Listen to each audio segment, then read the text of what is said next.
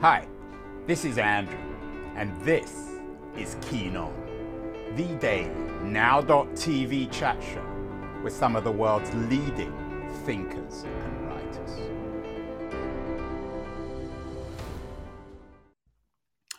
Hello, everybody. It's Thursday, July the 28th, 2022. Yesterday, did a really interesting show, a really fun show with a very popular new writer in the United States, Erika L. Sanchez, who writes about growing up as the daughter of an immigrant, a Mexican immigrant family um, in Chicago, the ups and downs, particularly the downs she has a new book out, Crying in the Bathroom, a memoir. Some of you will also be familiar with her best selling book, I Am Not Your Perfect Mexican Daughter. One of the things we talked about in our conversation yesterday was um, her rebellion against her Mexican family. She rejected Roman Catholicism, the religion of her family, and embraced Hinduism, which, of course, in geographical and cultural terms, seems to me to be quite far from Roman Catholicism. That got me thinking about Hinduism. I have to admit, it's not something I know a great deal about. The subject of our conversation today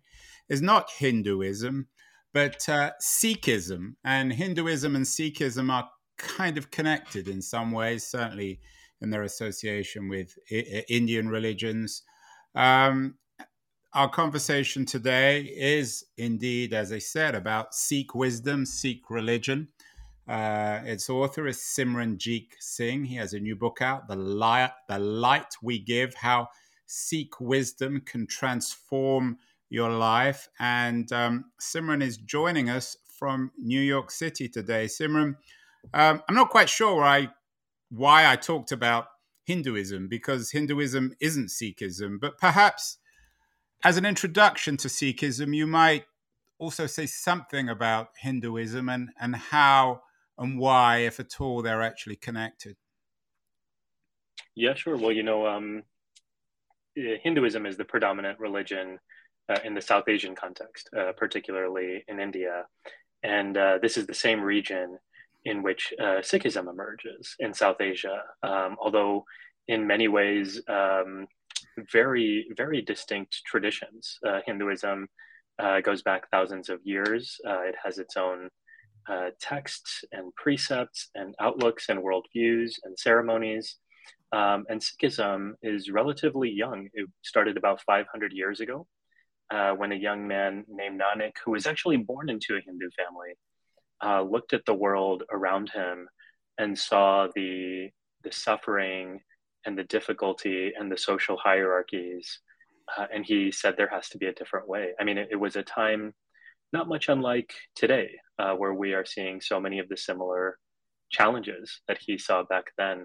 Uh, and he saw an opportunity and offered a vision for a world that was connected on the basis of, of oneness. His teaching was Ik uh, one that rejected all social hierarchies uh, and insisted that everyone comes from a, from a single light. Uh, and that, that was the basis of, of the religion that he founded. You mentioned oneness, Simran. Um, in my conversation with Erika, she said that she embraced Hinduism because it wasn't a monotheistic faith. Does the oneness of Sikhism does it reflect a monotheism? Is that a, a useful word? Is it a a, a multi-god religion, or perhaps is even the word God inappropriate when we talk about Sikhism? Yeah, I try I try and avoid the word God because at least for Western audiences, including myself growing up in this country, uh, it's so easy to have assumptions about what God means uh, and preconceived notions uh, that really, at least from from the viewpoint of someone coming from another tradition, uh, that might have an idea of what constitutes the divine, uh, is very is very different from Christian and Jewish and Muslim notions. And and in the Sikh tradition, uh, the teaching is that there is one divine force that that connects this entire universe. And and i found that to be really compelling. You know there's there's no uh, there's no story of someone watching us from the outside and judging our daily actions. It's it's not really like that. The the, the teaching is more that we are all interconnected by this singular force uh, that everything is part of the same uh, universe, and and therefore uh, it's it becomes really difficult to discriminate against who is good and who is bad because everyone is essentially equal. And so so this teaching, I think, has real beautiful social consequence that if we come to see one another as being imbued with the same divine spirit, with the same light, uh, and, and we move away from this concept of discrimination that, that some are better and some are worse, then we can perhaps move beyond uh, the hierarchies we have, the supremacies we create, and the constant judgment of I'm better than you because I come from this place or you come from that place. And I, think that is that's a vision for the world that, that we can all get along with today. Simran, I've had a number of these types of conversations, both in uh, on and off the show, about the value of religion. One could, of course, find um, a Christian theologian who would find these principles of love and equality and universality in Christianity. And in, in contrast, one could also find some fairly intolerant Christian traditions, particularly in the world today. Um, are there two sides or many sides to Sikhism? You're obviously um, you're obviously presenting it, it, its its best side, but I assume that not all Sikhs are wise, uh, and not all Sikhism promotes the kind of wisdom that you're presenting in your book. Yeah, well, it's it's it's funny that you should say it that way because there there are many Sikhs who would disagree with the way that I present uh, my viewpoint on the tradition, and you know, I may be a scholar of the tradition, and I may be someone who tries to live by its teachings, but ultimately, I'm just I'm just one person, and and every tradition has its own uh, interpreters, and so so like with any religion and with any ideology uh, you have a diversity of readings. People can read a tradition in any kind of way that they wish, and they do. And in many ways, uh, you know, religion is so often um, read in intolerant ways and exclusivist ways and in, in, fundamentalist ways. And, and I don't think any religion is immune to that. I, in, in my own community, uh, we have those readings. Um, we have people who uh, sincerely believe that their viewpoint is the correct interpretation of Sikhism, and, and you or I couldn't convince them otherwise. Um, but what I what I'm trying to share here is is based on my own personal experience, my my research in the tradition, and you know I have a, a PhD from from Columbia University on on this particular topic, and so I mean it's it's it's research as a historian but more than anything for me it is it is just a simple story of my life growing up in Texas as a turban wearing Sikh and and finding real challenges and realizing that the answers to some of the biggest questions that I faced in my own life came from this well of Sikh wisdom that I think has a lot to offer our world today. Yeah, you're certainly uh, quite an expert, uh, Simran. You run the Religion and Society program at the Aspen Institute in addition to your academic duties. Um, I, I, do. The, the, the, core of this wonderful new book, The Light We Give, is your personal story, your family's personal story of settling in Texas. But before we go there, I, do want to return to India. That's where your family, of course, is from. We did. We've done a number of shows on India. One with the very distinguished Anglo-Indian historian William Dalrymple, The Anarchy, about British violent uh, British colonialism in, in, India. But when Dalrymple was on the show, we also talked about um, violence, not just Anglo Indian violence, but violence between different religions. When one thinks of India, of course, one for, for non experts like myself, one thinks of the division between Islam and Hinduism, which is, of course, continues today and manifests itself in many ways, including the tensions between Pakistan and India. How do the Sikhs fit into this? Are they the the third wheel here? Are they the the moderate force between the two? I've often heard that argument. Are you caught in the middle of this fight, or is it independent of Sikhism and the Sikh experience? Well, I, I think you know my, my view on it is that this it depends on the historical context. Um, and, and the tradition among Sikhs, and, and this I think will resonate for anyone coming from the margins of society. Uh, the tradition of Sikhs is that as part of our religious conviction, uh, we see it as our responsibility to stand up against injustice. And so, from the very beginning, about 550 years ago, from the time of Guru Nanak, uh, he, he opposed uh, the empire. And at the time, the emperor was a man named Babur. And, and Guru Nanak spoke out against him and acted against him. And that's a tradition that has continued over the years and over the centuries.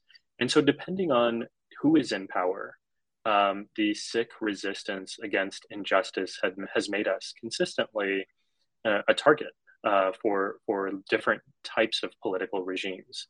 And in some cases, that might be uh, Muslim majority. In some cases, like today, that might be Hindu majority. But what I should also say is there is actually a, a long history of, of Sikh rule as well in the South Asian context and, and self sovereignty and, and there were periods in which the Sikhs actually ruled over uh, the lands that they had majority, not just in Punjab, uh, but but across South Asia. And so there's there's a really interesting history that if if one only looks at the current nation state boundaries, one would never know uh, that this is part of this unique community's tradition, uh, self rule uh, sovereignty is, is a really important part of our of our theology so it, and our daily um, lives. And excuse the ignorance of these questions, uh, Simran.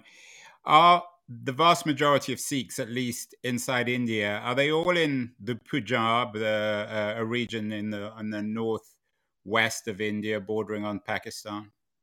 That's correct. The majority of the Sikhs come from the Punjab region. Uh, what you'll notice now, the map that you just showed, is actually a sliver of the historic Punjab.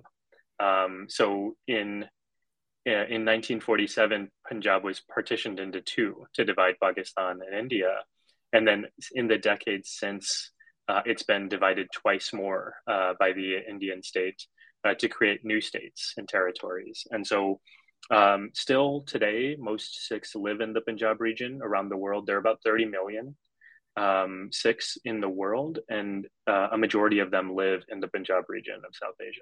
And, and of, the, of the 30 million, is that a growing or a shrinking community? Are there more Sikhs today than there were in 1947, 1948 on partition?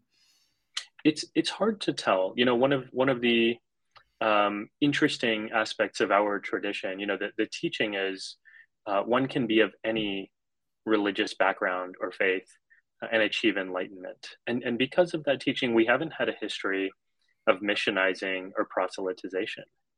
And therefore, we also have never really been so concerned about numbers. Um, so, so the best numbers we have is what we receive uh, from elsewhere, but um, we're not really not really so aware of whether the the number is growing or, or declining. I mean, the one other thing I can say here is that um, a large majority of those who identify as Sikh are also uh, Punjabi by background. Um, you know, again, going back to the conversion uh, perspective, uh, we don't have as many converts in different contexts in the way that other religions might. Um, and so a majority of them live in Punjab and are Punjabi, identify as Punjabi. Um, but we, we, I don't have personally much of an answer to whether the, the community is growing or shrinking at this point. Well, let's get on to the book. It's a particularly interesting subject for me. I, as you can tell, I don't know that much about it, which makes it particularly interesting. In your book, The Light We Give How Sikh Wisdom Can Transform Your Life, this is a very personal book. In fact, you you you you tweet uh, at one point. I found one of your tweets that um, you're putting your your life's work into this book, so it's particularly important for you, and it reads beautifully. Um, your parents show up, they leave Punjab, and they show up in San Antonio, of all places. What what year was this, uh, uh, Simran? It was 1976, I believe. What the hell were they thinking going to Texas, of all places? exactly. I mean, one off, of the stories that I the wrong plane or something. That might have that might have been it. You know, um, I, I shared quite different. The, I can't imagine anywhere more different to the Punjab than San Antonio. Well, this is this is what my father always says because he he received a job offer there and he had job offers elsewhere. And he said he visited San Antonio and it made him remember life in Punjab. And I would say, what what seemed similar? And he said, well, it's uh, spicy food and and warm warm people who are welcoming, uh, culturally um, warm, and and he said that the weather was as hot as it is in India. So I think those three elements really made him feel like it was home and a good place to raise a family. And a little bit of political complexity too, like India. We've done a number of shows on Texas. We did one with Bryan Burrough on the Texas creation myth and the real story of the Alamo. He has a new book out, very controversial book, Forget the Alamo, that pissed off your governor in Texas, which is quite an achievement. So when you show up um, as Punjabis, as Sikhs in in in um, in San Antonio, you're walking into a a similarly complex political, I guess, ideological, racialized world. Is that fair?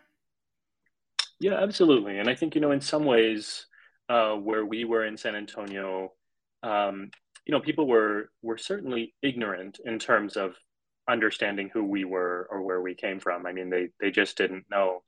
Um, but the nature of of that particular city uh, is such that um, difference does not necessarily mean discrimination. And so it actually was, I mean, in many ways, I faced discrimination and, and on a regular basis, you know, um, micro to macro, um, small issues to large. Um, but for the most part, you know, people would look at us and ask their questions and, and they would just be curious and they would move on. And so certainly the, the sort of experience of being so racially different uh, mm. really, really struck us from a young age. Did people um, often, also, sorry to, to interrupt, did people often uh, just assume you were Mexican? I mean, was that a, something that people often mistook you for? it's so funny that you ask because nobody nobody now thinks to ask that especially here in new york because prior to 9-11 especially people just didn't know what to make of us.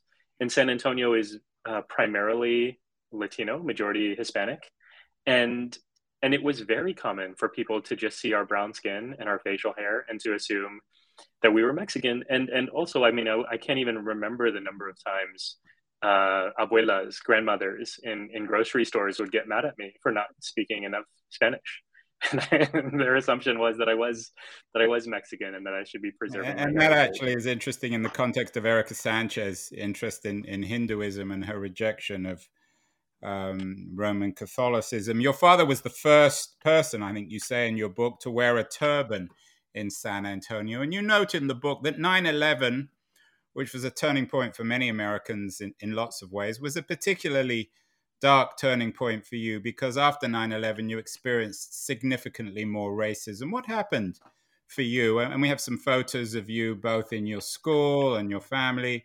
Uh, what was it like growing up in, in San Antonio after 9 11? Well, I mentioned I mentioned the good parts, which I which I am very grateful for, and and I, what I would also say is uh, the racism that we had always experienced growing up really sharpened, really escalated after 9 11. And the big shift, I think, was that we were no longer given the benefit of the doubt. Um, we would walk wherever we were with our turbans and our beards. I was 18 years old at the time. And immediately I could tell that people were starting to see me as the enemy. I mean, they didn't know what to make of me still, but they thought they did. And their assumptions were that this guy is the one, or at least part of the group, who came after us. And so the racism, I mean, it came early and often. We had death threats starting that day. We knew people who were uh, attacked physically, people who were killed in hate crimes. Um, and I can tell you, I mean, I my my story, my book is full of stories, um, little small anecdotes of what it was like, and there are many I didn't include. You know, one of one of the stories I was just talking to one of my roommates from college about was uh, immediately after 9/11. Um, I guess it was it was the following year we were driving near our college, um, and and the officer pulled us over, and we weren't speeding. His car was a very very old Volkswagen, couldn't speed uh, past the speed limit, uh, and the officer still insisted on running uh, our licenses and, and, asking what we were doing in that part of town. So, really, these, I mean, when I look back in some ways, it almost feels like a different life. I mean, racism is very sharp today. Uh, but back then, being so young and not really knowing how to handle it and recognizing now what violent consequences could have been for me that I was lucky enough to avoid. I mean, it was, it was uh, very eye opening uh, growing up in that environment. Yeah, you you tweet. Growing up in Texas, people often saw our tur- turbans and saw called us terrorists. It got worse after 9-11. How did 9-11 change your opinion of Islam in particular? Did it make you more resentful, angrier, or did it not change how you thought about Islam? You know, this is this is might strike some people as um, interesting or, or maybe even funny. Um, when people see me, at least the way that I look, they might assume that I had some uh, feelings about Islam or some knowledge about it. I mean, growing up, I didn't know Muslims. I was like many Americans, right? Especially uh, in South Texas. I didn't know Muslims. I didn't know much about Islam. I didn't really have an opinion about it. And so I, I don't think I ever fell into the negative stereotypes um, that, that we might get from anti Muslim bias or Islamophobia. And I think that's because uh, I was so sensitive to how those uh, stereotypes affected me and my life. But what about your family? I mean, your family is from the Punjab on the border of India and Pakistan. They must have been very familiar with Islam. Um, were there members of your family, perhaps, who might have been particularly angry with this outrage and associated it with a broader religion? Not, not real, not that I can recall. And I think you know, I'm, I'm fortunate to some regard. My parents are very open-minded, and and they've always taught us, you know, you don't judge people on the basis of you know what others in their group might do. You you judge people for who they are. And so i think they were also sensitive to that experience. And, and i think this is this goes back um, to, to basic teachings in, in sikh theology uh, which again you know you can be of any tradition. No one is good no one is bad. Um, and and no tradition is bad. And the sikh gurus the founders had friends very close friends who were muslims and they also battled with them when they were leading and perpetrating injustice. And so, it, to me, it was a very um, it, it was a very complex moment for me in trying to understand who I was. But but what really changed uh, was that although I didn't know Muslims at the time, I started feeling a kinship with people of other communities and faiths because I knew that around the country they were going through something similar. Um, and so I started to understand that feeling and that turned into curiosity for me and i started studying religion and that's really what put me onto the trajectory of becoming a scholar of religion.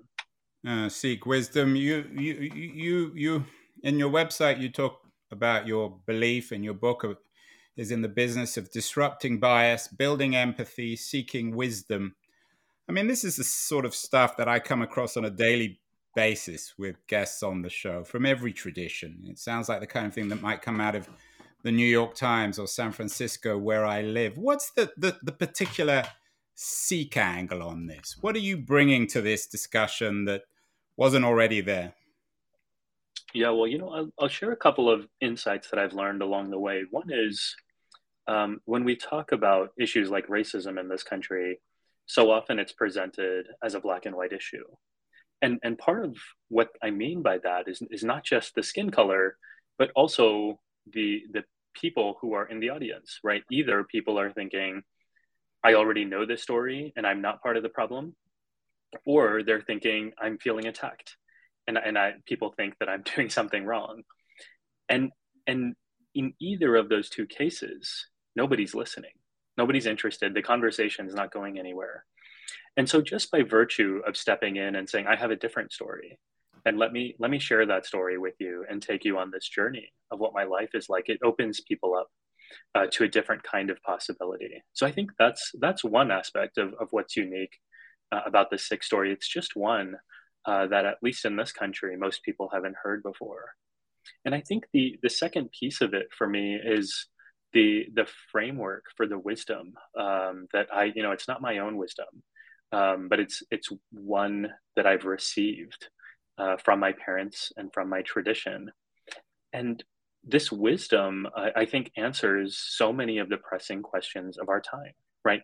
We're really struggling right now to understand how do we how do we love our neighbors or how do we love the people who hate us and i've had to figure that out through my life because i've I, there are a lot of people who have hated me or at least they think they hate me based on their assumptions and sikh philosophy has given some answers to those questions and and that's the the framework that I think is universally applicable to everyone, both practical and simple and different from all of the answers that we have around us today. What would you say to a Christian or a Muslim or a Jew who are listening to this and saying, well, it's all very well, but our religion has these principles. I, have got nothing to learn from this guy.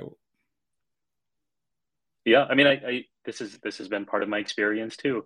Um, I, I, think many of these traditions have these same principles, and even philosophies outside of religion. So, what I'm trying to offer here is not particular to a religious practice or to a religious community. I mean, the the Sikh gurus always said that no one has an exclu- exclusive claim over God, and to me, that means no no one has exclusive claim to happiness. And so, what I'm what I'm trying to lay out here is not so much uh, a formula uh, that is trying to impose or at least or even to suggest to people you have to do it my way and then you'll find answers. Uh, it's more uh, a framework uh, based on what i've learned and experienced that's brought happiness into my own life. And so you know if someone says my own tradition has this then that's that's great if they've been able to find that in their own way. And uh, if people say I, i've been looking for something like that then that's great too. I mean i'm, I'm happy to share this. And so to whoever it's helpful uh, that's that's really the goal of this book. We you know you're in the business of disrupting bias building empathy seeking wisdom. The empathy piece is particularly interesting. We've done so many shows on empathy. We did one a couple of weeks ago with ed yong who writes for the atlantic has a really interesting best-selling new book out an immense world which requires us to rethink ourselves as a species in terms of understanding animal senses is there something in sikhism that helps us as a species particularly in the context of our environmental crisis, our destruction of nature and other species? Yeah, you know, I, I, I would really go to the foundational teaching of Sikh philosophy, which is this idea of interconnectedness. And, and to your point earlier, other traditions have this too, right? In Buddhism, we might call it interdependence. Um, in Islam, we might call it tawheed, right? The oneness, the oneness that binds us all together. But I think in so many of our conversations today, uh, this feels to me like a critical starting point because right now our starting point is is on on the basis of difference as we're talking about uh, our identities and what divides us or at least what makes us distinct we're so focused on our identities constantly talking about you know i am this race or i'm this religion or i'm this gender or this sexual orientation and to me that's fine but the starting point is different right the starting point is to recognize the oneness and then once you can do that, these aspects of our identity are no longer uh, divisive or elements for us to fear, uh, but expressions of, of our own individuality that are then beautiful and to be celebrated. Well, that's good stuff. Uh, I would encourage everyone to get hold of Simranjeet Singh's new book, The Light We Give How Sikh Wisdom Can Transform Your Life and Make America a Better Place. Congratulations, uh, Simran, on the new book what else would you suggest people read these days at a time of increasing division and hostility and an absence of wisdom? How are we going to get wise in addition to your new book, The Light We Give? Yeah, well, I'm, I'm a big fan of literature, and um, The Kite Runner is actually Khaled Hosseini. Uh, it's it's an older book. I read it many years ago and actually didn't remember it, but it's it's on Broadway here in New York again, uh, or at least for the first time, it's on Broadway in New York. And so I'm I'm reading it again, and finding it just a beautiful window into a life that I don't know and would otherwise never know. Uh, and you know, to your point about compassion and empathy, how do we cultivate that? You know, I think I think literature can really serve that purpose. And so Khaled Hosseini's on my list right now. That's what I'm reading at this moment. Um, I'm also reading um, Cathy Park Hong, uh, Minor Feelings, uh, which I'm guessing many people have heard of. I, you know, I, I see that in some ways as a window into an experience of an East Asian woman. Uh, but in many ways, I also experience that as a mirror uh, that reflects some of my own experiences. So I've really enjoyed uh, the sort of push and pull of that book, uh, seeing myself and seeing someone else through those stories. And the, the last book that I'm really reading, uh, I'm, I'm, reading three at a time. That's sort of how I approach it in different genres. Uh, Eboo Patel has a new book called We, we Need to Build. Uh, yeah, it's, it's funny, Simran. I was uh, thinking of you. Uh, we had um, we had it, we had him on the show, and, and you and he actually in these books have a lot in common. Yeah, I'm not surprised. I mean, I I've read his. I'm we're, we're friends, and I am delighted by this new book. I've liked his other books as well, um, but this one, in many ways, uh, has is is forward thinking and, and proactive. And how do we how do we build the kind of world we want to live in? Yeah, I'll have to get you and Eboo on the show at another time to be an interesting conversation. That'd be great. I would love that.